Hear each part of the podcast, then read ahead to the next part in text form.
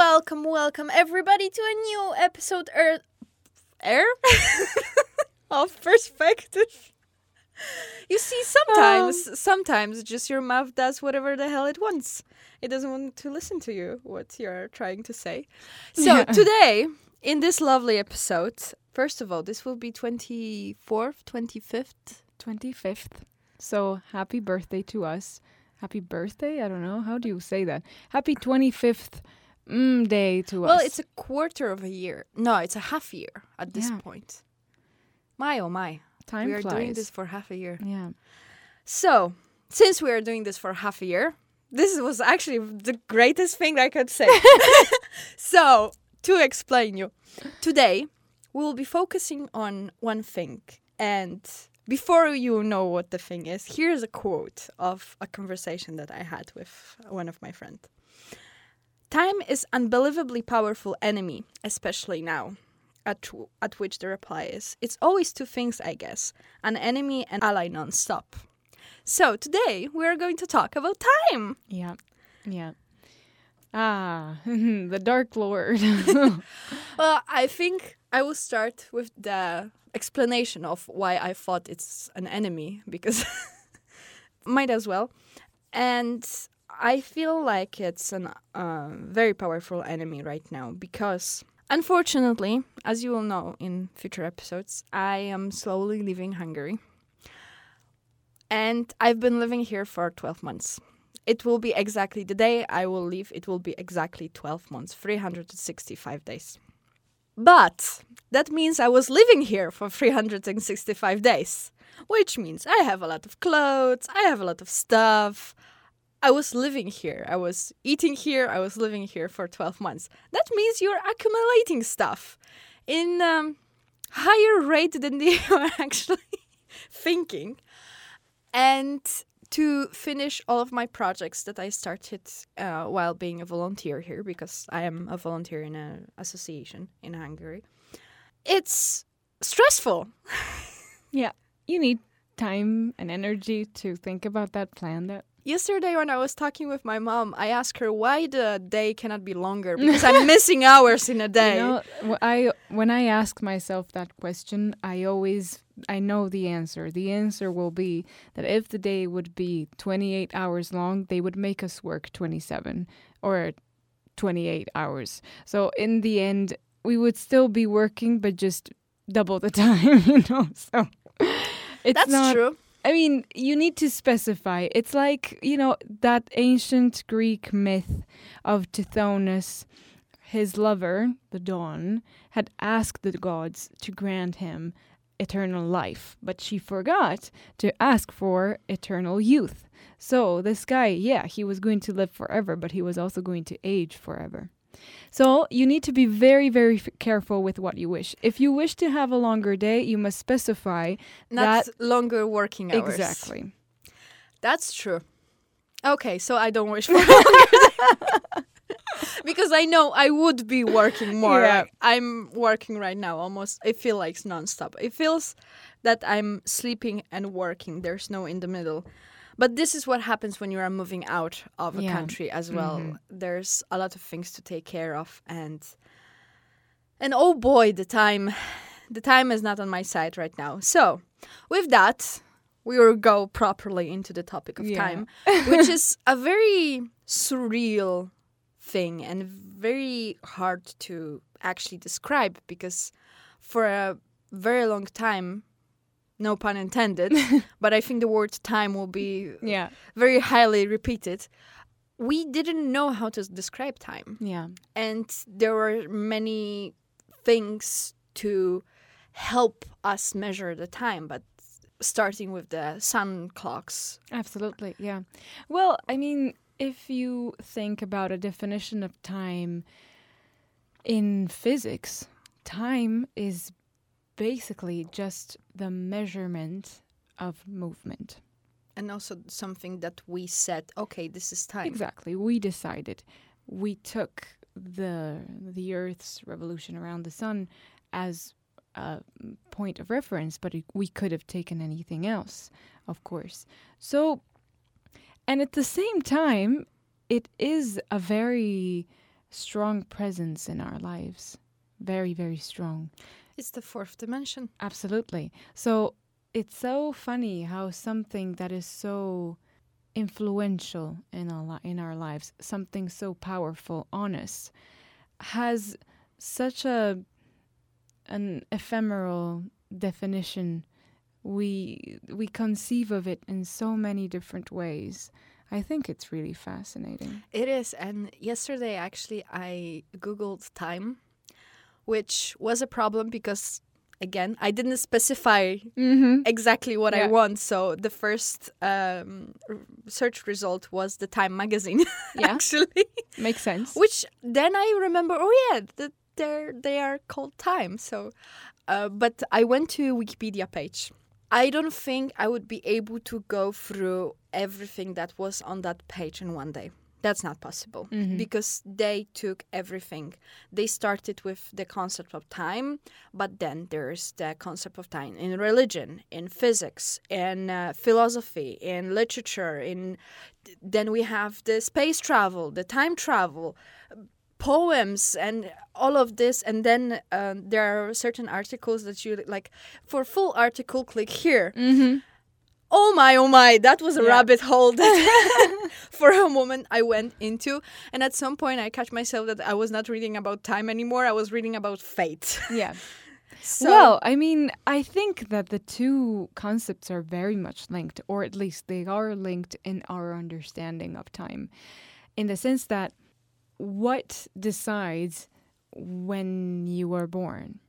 You know, how many times you have thought that maybe if you had been born on another, in another time, maybe your life would have been better. actually, I was supposed to be born two weeks earlier than Really? I was. I'm Oh. a late child. Well, And- I think you were very wise. It's very comfy in there, you know. That's also true. I supposed to be a lion, but I'm a, a virgin. There you go. No, So- I was, as usual, very reliable. They said I was going to be born on that day, and I was born on that day. Yeah. So, yeah, like this is also the thing. What if you are born earlier? What if you are born later? What if What if you met that person at a different time? of your life? And I can say 100% there are people in my life. If I would met them earlier, I would not be friends with them, for example, And vice versa. Yeah. And vice versa, or the other way around. If I would met them later, I would not even speak with them. Yeah. So this is an amazing concept. So you see, time is linked to fate. And I think that the way we live time is uh, very much linked to how we live our lives. You know, there was actually Annie Dillard that once wrote that how we spend our days is how we spend our lives. So I really believe that the way we live time, the way we choose to spend our time, is in the end how we choose to spend our lives. And that will bring me to the first quotation of the day. and uh, of course, you know, th- it's funny because at this point we could set up a bet, you know. Who is Bea going to quote? A writer, a poet, or a podcast? In this case, it's a podcast, and probably, and I have already quoted On from this. being Exactly. you are. You see, it's wonderful. We could really set the up a game part for of this. this is I never know what quotes Bea is preparing because this is the strange thing of the podcast. We are talking about what we want to talk about, the general topic, and what points in the podcast we want to consider uh, talking about, but we never actually speak about exactly what we're going to talk, which is crazy in one way because we are doing this together and yet we are We surprising are ourselves. maintaining a level of surprise for each other. And I, so I never know what to ba- uh, And of course. I never know what she prepares. So whenever So- I hear, but you see, now we can set up a game because i like my sources of inspiration and are always the same. And uh, this is a quotation by um, an interview that I found on the On Being uh, podcast to Pico Iyer. He is a journalist and author, and uh, his interview is entitled "The Art of Stillness."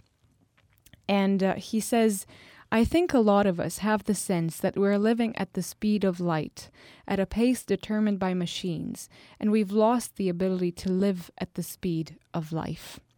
In The Guardian, Iyer wrote, We have more information and less space to make sense of it.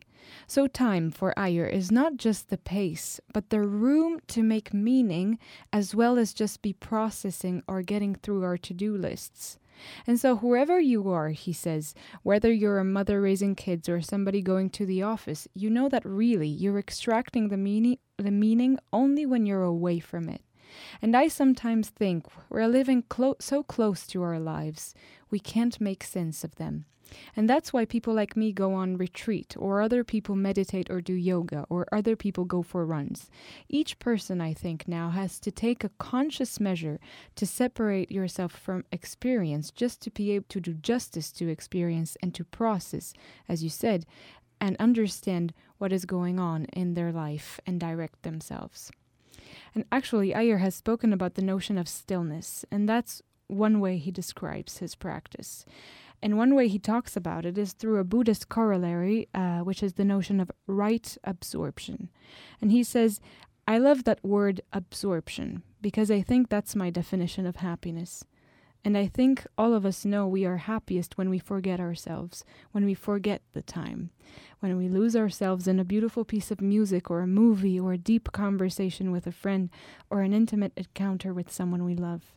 That's our definition of happiness. And very few people feel happy racing from one text to the next, to the appointment, to the cell, cell phone, to the emails. I was going to say cellophane. if people are happy like that, that's great.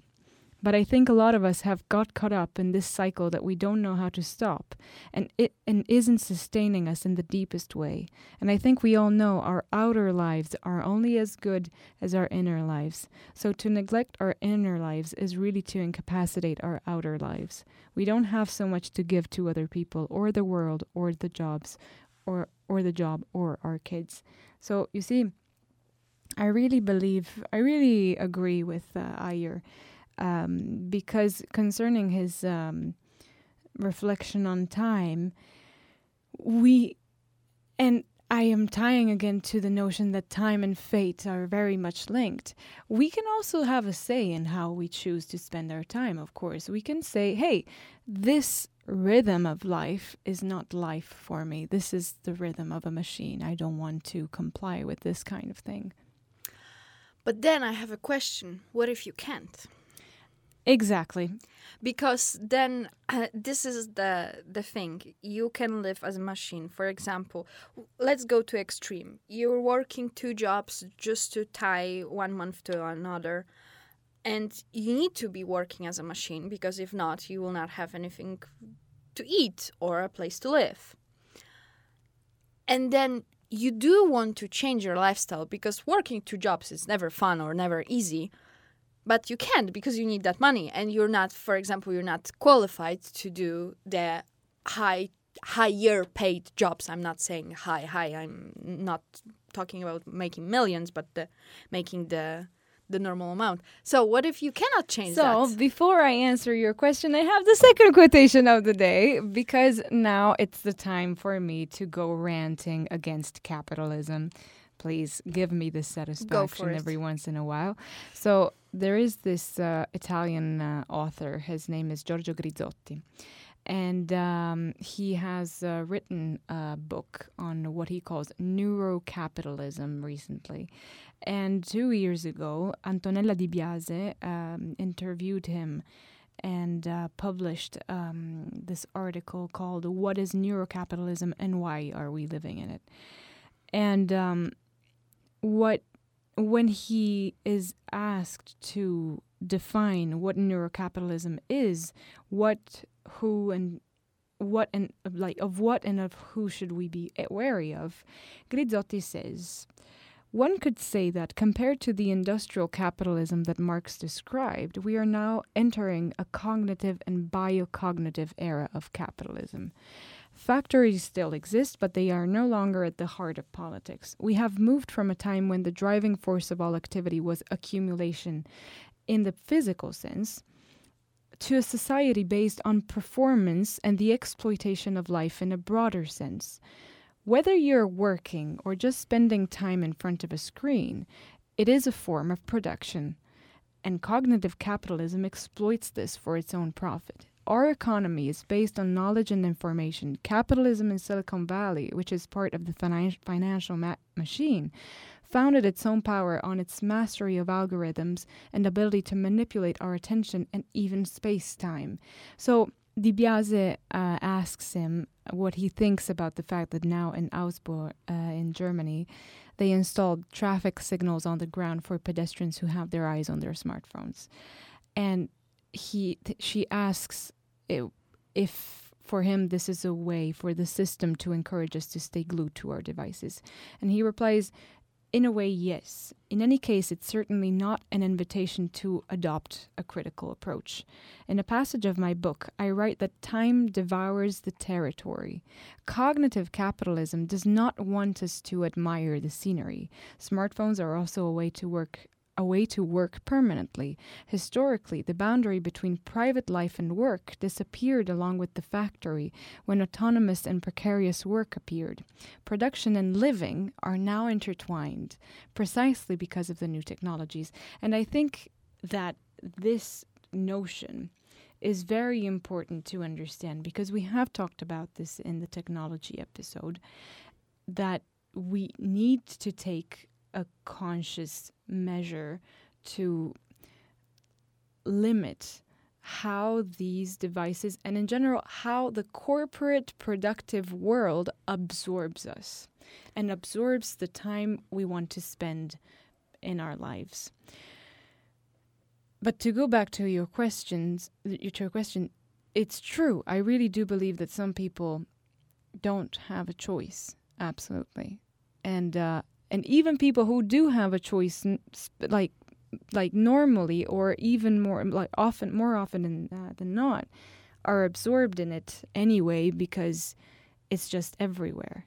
I mean i am i am living at the speed of light even if i have to go and watch a movie. Just look at a movie from the 1970s and a movie produced now it's so fast. You don't have time to think. You don't have time to feel because it's all made for you to feel this rhythm of there's always something new, always something new, always something new. Bye, bye, bye, bye, bye, you know? I want to engage you. I want to keep you there. I don't want you to reflect on things, to make sense of your experience. Um, that's capitalism for you. I would also say that we, and I'm saying we as a collective organism of everybody on this earth. Mostly we lost the ability to do good slow movies. Because i think the last movie of this sort that i can say that it was a good movie that i watched i don't remember the title right now but it was a movie from 2008 9 yeah this is the last and i do watch a lot of movies because i really do like the visual part. Like i am a visual person. I do photography. Of course i will enjoy the tv shows and and also the tv shows. It's very hard I, f- I feel like right now it's very hard to do any kind of media whether this is a tv show or a movie that will be slow enough for you to actually process all of the information while watching it for the first Exactly, time. yeah. And this is the key thing. We are watching things for first time. We never well, we might heard about it earlier, but we don't know anything about it. Nobody spoiled us with anything. We're watching it for the first time. I feel like majority of writers, directors, producer lost the ability of the slow build up I'm not saying it's not good that you have action scenes because it's also something that can add up to the picture. But like you said, everything like and this is nothing something new. And this is a new person, new information, new this, new that. And every two, every five minutes. So sometimes I will be watching a movie and it's like, well, that was something that I don't understand. Yeah, you're just confused. And the thing is that at some point, I don't think that the, I mean, maybe there are some people, as Pico Iyer said, that and really enjoy and uh, feel they can be themselves in this kind of uh, dynamics. But I think that the majority of people are really unhappy living a, li- a life they, like this, a life where they cannot stop and make sense of what they are living. I will say that I'm a weird person. Well, I think we established that episodes ago, but in in this case, I need to say that. But maybe this is also because the what kind of person I am. I do sometimes, emphasis on sometimes. I do enjoy the high-paced days, where I will get up and I need to do this and go there and do that and speak with that person and call this person and go here, check out this, find this. I like those kind of days. But I don't think I'm capable of having this kind of days from Monday to Friday. Yeah, that's what I what I mean. I mean, of course, also there are people who would like to really spend their lives in the woods just meditating. Wonderful. But I think that broadly speaking, we all need to feel that we have a purpose, or if we don't have that purpose, at least to feel active. And, but I don't think anybody can be really, really happy, or at least not the majority of people, if they don't have at least one moment every once in a while where they can say, now I can really live this. Just be. Just be. And you see how, in the end, we're continuing to go in a space where we're linking life to time. Time, if it's not lived according to our rhythms, our personal rhythms, it doesn't allow you to live. And that we go back to your enemy there. Yeah. Yeah. My enemy is with me all 24 7 because unfortunately, time is not infinite. Yeah. well, it is infinite, but we. Okay, so now this is a perfect moment to quote my favorite movie. uh, this is the, f- mm, the Fault in Our Stars, and there's uh, a point where um, Hazel Grace uh, is saying to to another character. I will not say why or how because that's end of the book. I will not spoil you, but she says that there's infinite amount of numbers between 0 and 1 and there's infinite amount of numbers between 0 and 0.1 and then 0.01 and so on and so on forth so there is an infinite amount of time and this is i know this is a very high math but try to stay with me we are experiencing during our whole life an infinite amount of time but our infinite amount of time is smaller than others or bigger than others. Which doesn't make sense because time is countable, technically. You can count time the way we set, of course, the way like this is a second, this is a minute, this is an hour. We put measures on time. But time can be infinite, It's true. which is amazing if you think about it. It's true. You just need to work on a different scale than the human one. Or, I mean, even in the human one, you can work on the scale of infinite.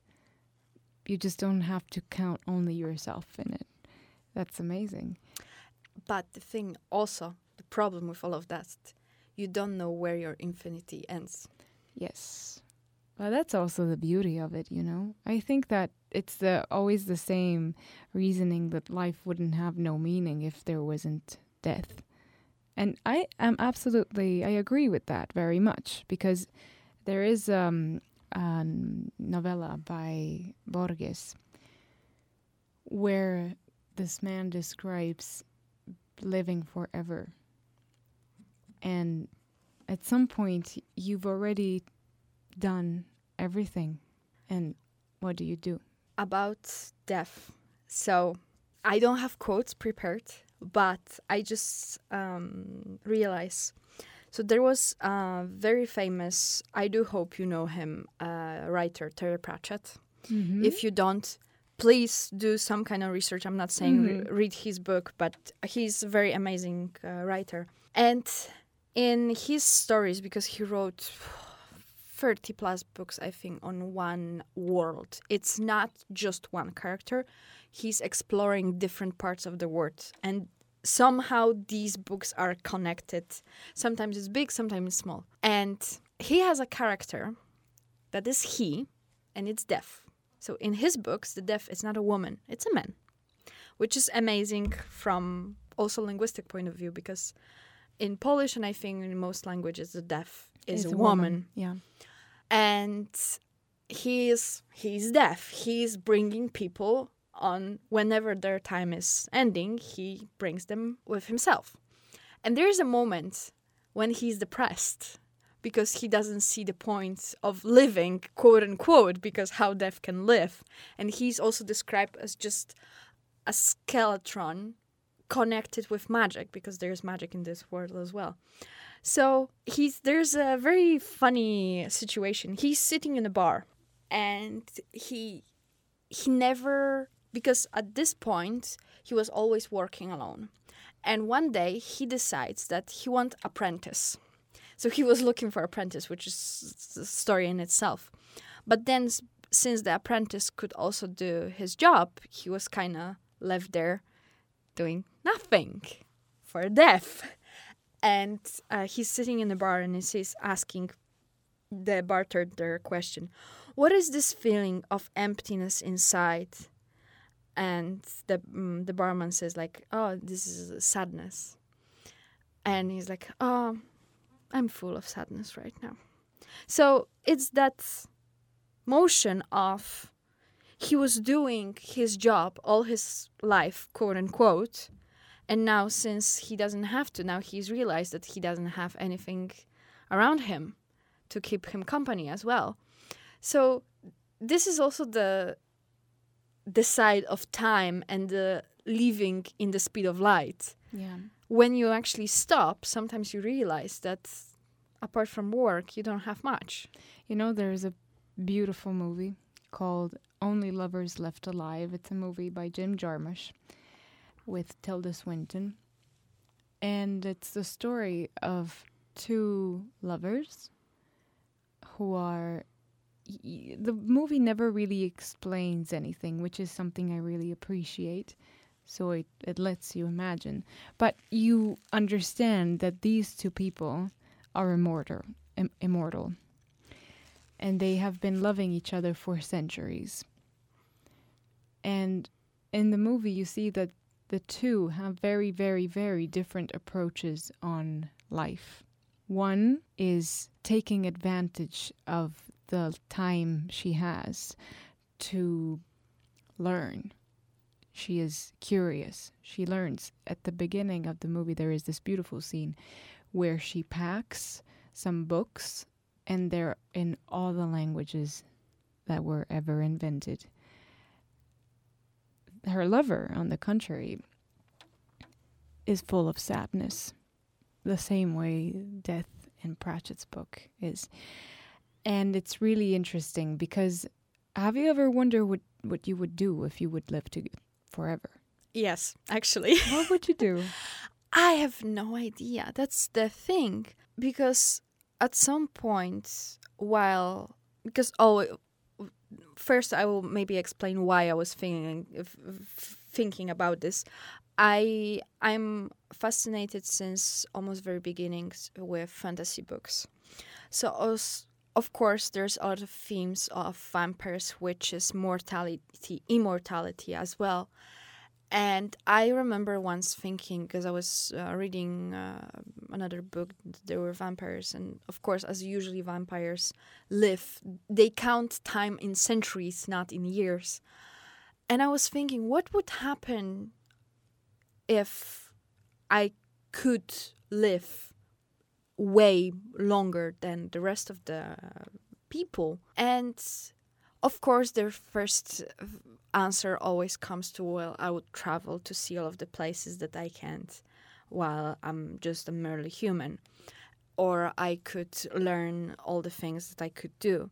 But then always there comes a moment of realization that you are left then alone because all your family will not live as long as you do all your friends will not live as long as you do. Then there was also a problem of well then how do you explain your friends that you still look the way you looked 50 years ago when they are on their deathbed for example looking all wrinkly and old? And how do you keep this a secret or controlled secret while trying to live your fullest life if there are people like you then that's a little bit easier. But then there are still people with different personalities. So what if these people are not thinking the way you think and they are not connecting with your personality? So then there's still a question am I going to be alone? And at the end of the day, I think if I would have a choice between living for centuries or living forever, but having the possibility I will be alone somewhere in the line and then having the possibility of living a normal human life but then having friends and family i think i always comes towards actually having people around. I agree with you certainly because i think that there there is that clash between infinite and finite in the sense that your time might be infinite but the time of the others is not. And also, the things that you can learn are finite, and uh, the things that you can see are finite because our planet has a like defined surface. You can be to all the places of the earth, but if, if your life is really non-ending, you will have time to see everything. Well, so, actually, I don't agree with that because let's say you are actually you are not just visiting a place you are actually living there for at least a couple of months to actually explore everything. But then if you come back to the same place 100 years from now of course the place would look It'll different. be changed absolutely. So it's not that there's finite amount of things you can see. Mm-hmm. there's there's finite amount of wonders you can see in the mm-hmm. earth that i agree with. But is the places you can visit is going to end? I don't think so because then you would wonder okay so how is this city looking like compared to what was 100 years ago or 200 years ago? If you go even uh, wider let's say you are starting in 16th century america there was very little there of what america is now. So let's say you come back 200 years later and that is 18th 19th century of America, which starts with building skyscrapers, which people were not able to build 200 years earlier. So it's also that depends where you are in what time when you are starting. Mm-hmm. So that's my take. It's really that. interesting. But now I want to ask you something else. Should. And it's about this idea of always of time as fate which really, really, really interests me. I'm kind of obsessed by this. I am obsessed by the idea of parallel lives in the sense that it's not that I believe that there is a, another dimension, or though maybe there might be. I don't know. It could be, but in the sense, what I mean now is the lives you could have had. Oh boy, that's. and have you ever thought about that? Is it something that has ever. Well, again, since I'm very heavy into fiction and um, and fantasy, there is a moment when I started thinking, okay, so what if I would make the other decision. I would say yes instead of no. Or vice versa, I would say no instead of yes. Or what if I would do this, not that? What if? That what if question. Oh, mm-hmm. I think my mm-hmm. whole secondary school was what if. I was lost in it. And this is also another problem that you're having with this. You can be loose so completely into what if universe that you don't see the time that is escaping yeah. you in that moment but i i think I need to say that I completely lost myself for almost three years into what if universe. But I do. So there is at least two things. I know there's one, uh, I think one TV show, I don't remember right now, but their concept was that every time you make a decision, there's a parallel universe created with the opposite decision that you made. And there is an episode, I need to mention this um, Doctor Who. Of course. I think I saw that. There's an episode uh, where the whole episode is around one person turning right instead of left on the crossing. The idea was that she went for a temp job because she was temp worker so she was here and there all the time um, substituting for people who take took sick leave or were pregnant all of the things. She decided to go for the job and because she did she managed to save the doctor. And what the villain of this episode did was made her to turn the other way so this she decided, you know, screw it. I'm tired of being a temp worker. I will not go there. So she couldn't save the doctor, so the doctor was dying in that universe, that situation. So this is how and when I was watching this, I was amazed how a single decision of turning your car right or left on the crossing can in this case save somebody's life and it's it's amazing Yeah. There is a movie called uh, Mr. Nobody with um, Jared Leto, which explores this brilliantly, I believe. And uh, in general, this is something I, I am obsessed with. Because maybe because in my life I was often in the situation where some things weren't completed. Some the relationships I had with some people did not reach a full exhaustion. So there are some situations that were left there hanging, and I always wonder, what if? Hmm? But it's also true that that's not me anymore. And now I'm so okay. This is maybe a long quote, but I, this is so beautiful. It's it's heartbreaking how beautiful this is. This is a quote by The Invisible Cities by Italo Calvino, which is one of the most beautiful books ever written. And uh, the story is, well, it's kind of a weird book. Read it. It's beautiful. Absolutely. There's no other word. And uh, let's say that the premise is that Marco Polo is visiting uh, Kublai Khan in Mongolia and he tells him about his travels. But the cities he describes are a little surreal, a little metaphorical, a little imaginative, but very plausible in some ways. And between the the the sections where he describes these these invisible cities, there are some passages where the book kind of reflects on itself, where Kublai Khan and Marco Polo speak. So you you have actual dialogues, and this is my favorite passage from the book. This is beautiful. Kublai Khan says, The other ambassadors warn me of famines, extortions, conspiracies, or else they inform me of newly discovered turquoise mines, advantageous prices in marten furs, suggestions for supplying d- damascened blades. And you? The great Khan asked Polo. You return from lands equally distant, and you can tell me only the thoughts that come to a man who sits on his doorstep at evening to enjoy the cool air. What is the use, then, of all your traveling? It is evening.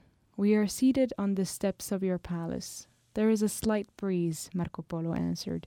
Whatever country my words evoke, evoke around you, you will see it from from such a vantage point, even if instead of the palace there is a village on pilings and the breeze carries the stench of a muddy estuary. My gaze is that of a man meditating, lost in thought, I admit it. But yours? You cross archipelagos, tundras, mountain ranges. You would do as well never moving from here. The Venetian knew that when Kublai became vexed with him, the emperor wanted to follow more clearly a private train of thought. So Marco's answers and objections took their place in a discourse already proceeding on its own in the great Khan's head. That is to say, between the two of them, it did not matter whether questions and solutions were uttered aloud, or whether each of the two went on pondering in silence. In fact, they were silent, their eyes half closed, reclining on cushions, swaying in hammocks, smoking long ember pipes. Marco Polo imagined answering, or Kublai Khan imagined his answer, that the more one was lost in unfamiliar quarters of distant cities, the more one understood the other cities he had crossed to arrive there. And he retraced the stages of his journeys, and he came to know the port from which he had set sail, and the familiar places of his youth, and the surroundings of home, and the little square of Venice where he gambled as a child. At this point, Kublai Khan interrupted him, or imagined interrupting him, or Marco Polo imagined himself interrupted, with a question such as, You advance always with your head turned back? Or is what you see always behind you? Or rather, does your journey take place only in the past? All this so that Marco Polo could explain or imagine explaining, or be imagined explaining, or succeed finally in explaining to himself that what he sought was always something lying ahead, and even if it was a matter of the past, it was a past that changed gradually as he advanced on his journey, because the traveler's past changes according to the route he has followed. Not the immediate past, that is, to which each day that goes by adds a day, but the more remote past. Arriving at each new city, the traveler finds again a past of his that, that he did not know he had. The foreignness of what you no longer are or no longer possess lies in wait for you in foreign, unpossessed places. Marco enters a city. He sees someone in a square living a life or an instant that could be his. He could now be in that man's place if he had stopped in time long ago, or if long ago at the crossroads, instead of taking one road, he had taken the opposite one. And after long wondering, he had come to be in the place of that man in that square. But now from that real or hypothetical past of his, he is excluded. He cannot stop. He must go on to another city, where another of his pasts await him or something perhaps that had been a possible future of his and is now someone else's present. Futures not achieved are only branches of the past, dead branches. Journeys to re- journeys to relive your past was the was the Khan's question at this point, a question which could also have been formulated: journeys to recover your future, and Marco's answer was, elsewhere is a negative mirror the traveler recognizes the little that he is, discovering the much he has not had and will never have. Yeah, that was beautiful. But now I have different question. I was thinking while you were reading, um, because there is the the usual quote um, that is spread around uh, or said to people that the journey is more important than the final destination. And on top of that, I um, watched a video from a very, I would say, very wise man that he said, yes, the journey is important, but if you're focusing more on the journey, not on the final destination, you are losing your final destination. And whenever you are reaching it, it's like, so what now? Because I was focusing on the journey for so long. So now is the question what is more important, the journey through the time or the final destination that you are reaching? I think the journey is in function of the destination in the sense that you need to look at the journey as the thing that allowed you to reach your destination and nothing else. So it is important, it's actually necessary, but it's the of journey course. is not the destination. The destination is the destination. if I don't know if I explain myself, so so now, since we are well, ha ha ha. I think I'm somewhere in the middle because whenever I would take my short journeys. And I'm saying short journeys because they are not they didn't take me five years to to reach. Like I would consider me coming to Haza is also it's not the longest journey because the journey to Nyíregyháza Haza is taking me just 16 hours. Yeah, I know it's crazy living in Poland and Hungary, but the journey takes me 16 hours and then there was a final destination, but there there's another journey on top of that. So I I would say that I have very skewed definition of the journey and final destination in the meaning that they are somewhat mixed together because the journey to final destination then your final destination begins the another journey to another final destination True. Mm-hmm. if you Yeah, yeah, it's clear. okay good my brain is working so because for example my I was the happiest. That was my one of the happiest moments when I could co- come back to London. I went there second time. I booked my flight. I was going to be there for five days, and I was so happy because also this is my place to mentally rest, which is very important for me uh, once in a while. And the journey there was a little bit stressful there and back but that's another part. But then I came there and I started my journey throughout the London, throughout the city, because I was walking so much there. And so then London, who was my final destination, became the journey in itself. Mm-hmm. So for now, I have to say that I don't have the final destination, meaning the thing that if I will reach, I will be happy forever and ever.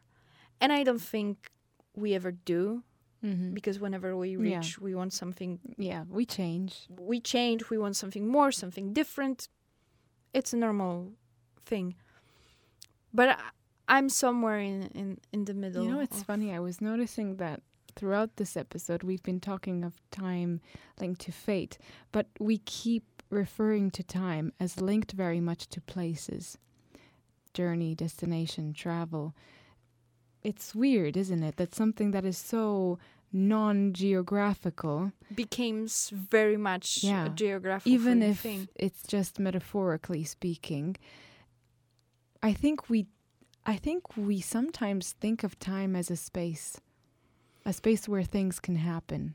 Well, if we're thinking mathematically and in physics as well, so we have the three axes of latitude, longitude, and the height where you are physically, but then you need to add time to this because I can say, okay, right now in the studio, it's this is our coordinate part moment, but we will not be here tomorrow, or we were not here yesterday.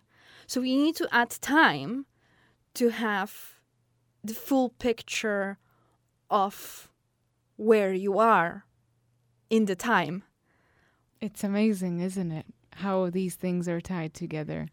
And Yeah. you see how much time influences our our definition of things and of ourselves. It's amazing because is. we do change. I mean, the person I am eh, when I am six years old is not the person I am when I am of course, 60. that would be very bad if you would. Yeah. And so, wow, I don't know. It's just so metaphysical, but at the same time, so physical. Yeah. It's amazing, isn't it? So now we will go to for a moment to a different part of time that I'm very happy about.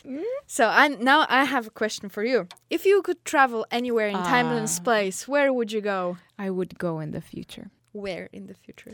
I would say 500 years from now. In exactly the same spot Yeah. Yeah. to see how- because I think that in that way I could have the means to make sense of what is happening now. you see f- you think that 500 years is I think it's enough. I think that I was going to ask if it's too much. no, no, no. I think it's enough in the sense that now I think we really understand what happened 500 years ago. And in 500 years, we will have seen all the consequences always if the earth will still exist always if humanity will still exist. I, let's give that i will discover it if i ever manage to travel to 500 years in the future. Um, yeah i would say yeah. Because the past for me no i, I don't want to i don't want to see that honestly. I don't think that it was better in any way, especially for a person like me, in the sense that being a woman. Um, yeah, that's true. We are very. I mean, if I were a man and if I had been raised in an upper class society, I would probably start thinking, oh, it would be great to see how it was like in the 16th century. But I mean, I don't think that I would be positively impressed. Or at least, the things I would be positively impressed by are things that I can find in books, and I think books are a safer place. If I have to see something, I want to see something that I don't know about at all. Yeah, that's true. We are in a very unfortunate situation being women. We were not treated uh, nicely throughout the history. And what about you? Where would you go? You see, where uh, I I say where would you go, but but it's, it's actually when when yeah. yeah. So, hmm, that's a good question. I think I I probably would go into the past and the future. I would go to the past, but I would choose a moment especially if we are talking about uh, mountains or like well lakes maybe not so much but oceans seas before humanity was there to see how it Beautiful. was yeah. mm-hmm. just like untouched. But i think i would go to the future. I don't know when. That's the and or where. Right now only scotland is on my mind. Probably like you know what? We should go to the future and once we're there, I think we will ask people if they understand us where we should go. Because, you know, it's like if in the 14th century, they didn't know that New York was going to become one of the most important cities in the whole world because it hadn't been founded yet. Actually, it like the whole continent hadn't been discovered yet by people from Europe, of course, people who lived there knew that it, mm. ex- it existed. So I have the feeling that what is going to happen like thou- like a thousand years from now is not something we can really predict. So maybe we should just go and then ask, ask for information. Like, so, what was the most interesting point in the past for you? And then it turns out it's now. Yeah, exactly. So that would be amazing. Could be good. We should bring a linguist with us to understand how they speak. And uh, but yeah. if we're bringing linguists from our time, how they would understand the linguist from our time? The no, the linguist would come from the past with us, so they would have at least the means to kind of understand where the language okay. is. So yeah, I think we sh- we should need somebody to help us communicate. Yeah. yeah. that may be an issue. But between us, we have a lot of languages, so maybe also we could kind of survive. Yeah, yeah. I say kind of. Maybe English would take over the world. Huh, who knows? Or Chinese. Or Chinese. Oh, well, ah. we don't know Chinese. That's a problem. Yeah.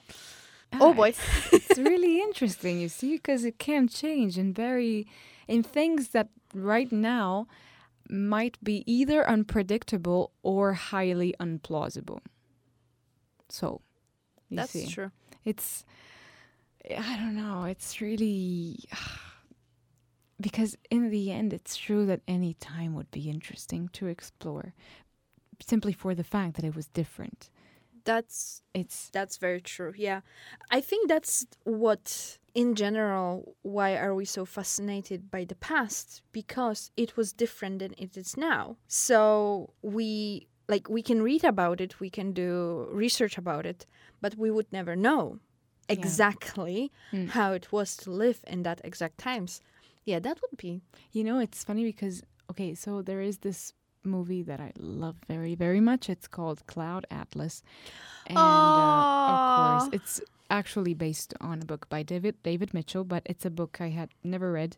Because if you have listened to the books episode, you have understood that I have a very weird approach to books and which are like like movies that are adaptations of books. Because sometimes the movie makes me want to read the book. Sometimes the movie is so good that I don't want to spoil the movie by reading the book. And Cloud Atlas is one of them. I have the original uh, Cloud Oh. Atlas. I want to read. It's well, you know, there actually is a copy in the library in Nyíregyháza. You're leaving in ten days, but you might, you know, and you won't have time in yeah, these I, ten days I have to. a yeah, copy at in home. I wanted to read it because of the movie. the movie is absolutely amazing, and Oh, it's about reincarnation. If we want to be very, mm, I mean, basic, but it's more, most of all, about how we evolve through Yes. time, and also how ideas evolve through Yeah. time. And how we can transcend our our boundaries and um, how what we are and what we choose to do can have really very big consequences even if it's just on the lives of one person. And oh my god that book is amazing because it shows you that humanity I think that it goes back to what we said about time being infinite. I think that after you've watched that movie, and probably also after having re- read the book, you realize that time really is infinite and that humanity can be a part of it if we take that kind of perspective of believing that we are part of something that is evolving and that something is our human whatever it is. So There's um because I was actually thinking about this movie. I forgot. I was thinking yesterday about this movie. movie. It's so great. The soundtrack is one of the Oh. best I ever heard of. Really, especially the um, the theme song. yeah, It's so yeah. beautiful. My favorite character, obviously, is uh, the composer, the pianist, uh, who is Yeah. played by um, that wonderful, wonderful actor, who is what's his name, Ben Whishaw. He is absolutely amazing, but I really, I really like that kind, like because he is the the one that actually expresses in the most poetic way this idea of us transcending our our boundaries of our boundaries of our bodies of our time of everything then there is another character that expresses it in a more political way he does the most poetic philosophical version I want to quote something that is not about time, but it is at the same time. So, in that movie, at the end, one of the characters says, I believe death is only a door. One closes and another opens. If I were to imagine heaven, I would imagine a door opening, and he would be waiting for me there. i cried so much during this scene Like, this movie is so beautiful. I will actually rewatch it, that movie. i like i think i want to rewatch it you know but it is i've i have to say that i had to watch this movie twice in the same week to understand it fully because it's very the structure is very complex it's true. Very complex but if you actually then realize the events the chronological part of the events because they're not always in a chronological no, no, order. no, they aren't. this is the most um, hard thing for you to wrap your hand around because also these are the same actors playing multiple roles. Yeah because they they are the same souls yeah. So actually figuring out everything time after time what is happening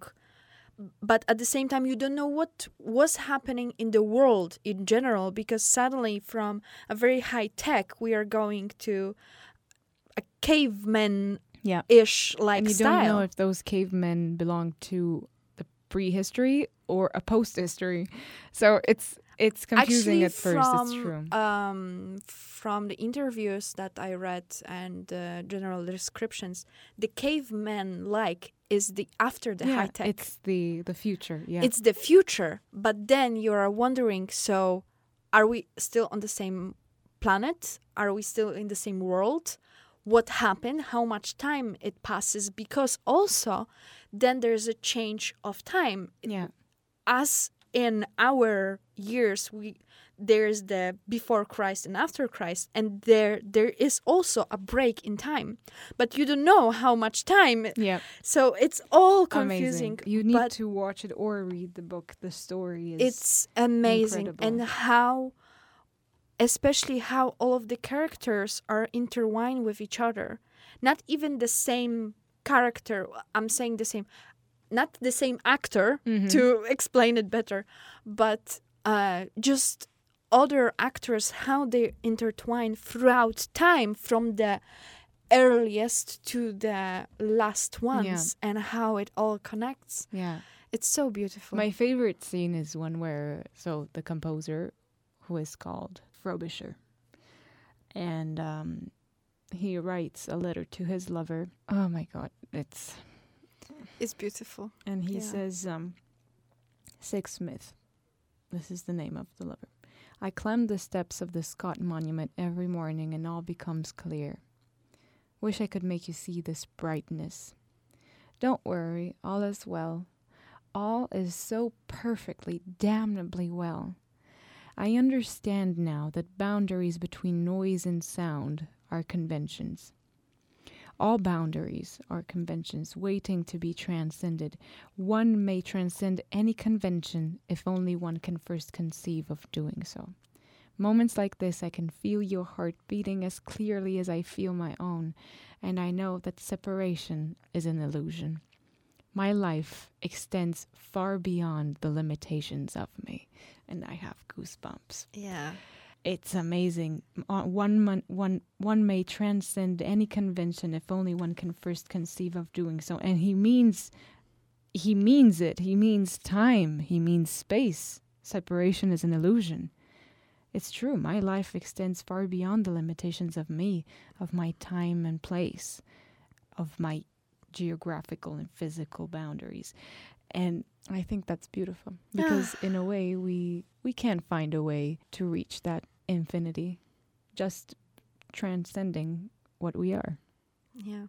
And I think with this beautiful moment, we'll finish this episode because we will not be able to top that. There is nothing to top Cloud Atlas. I agree. That's just impossible. So, with that, we would like to not welcome you to the next episode, not yet. uh, we would like to thank you. Oh my, my brain stopped working for a moment. Uh, we would like to thank you for spending this lovely hour with us. Uh, we are hoping that, I don't know, time is more explained now, more complex. I don't know what we did. And we hope time will smi- smile to you. And we hope that you will make time smile to you. That's the most important thing. Yes. And as always, you can write to us about all of the time concepts that you have. We have email, you can write to our perspective.podcast at gmail.com and also our Facebook page, Our Perspective, where you can leave a comment, leave a review, all of the stuff. We will answer your questions as thoroughly as we are capable of. And with that, we would like to welcome you now to another episode next week, Friday, 10 a.m., as usual.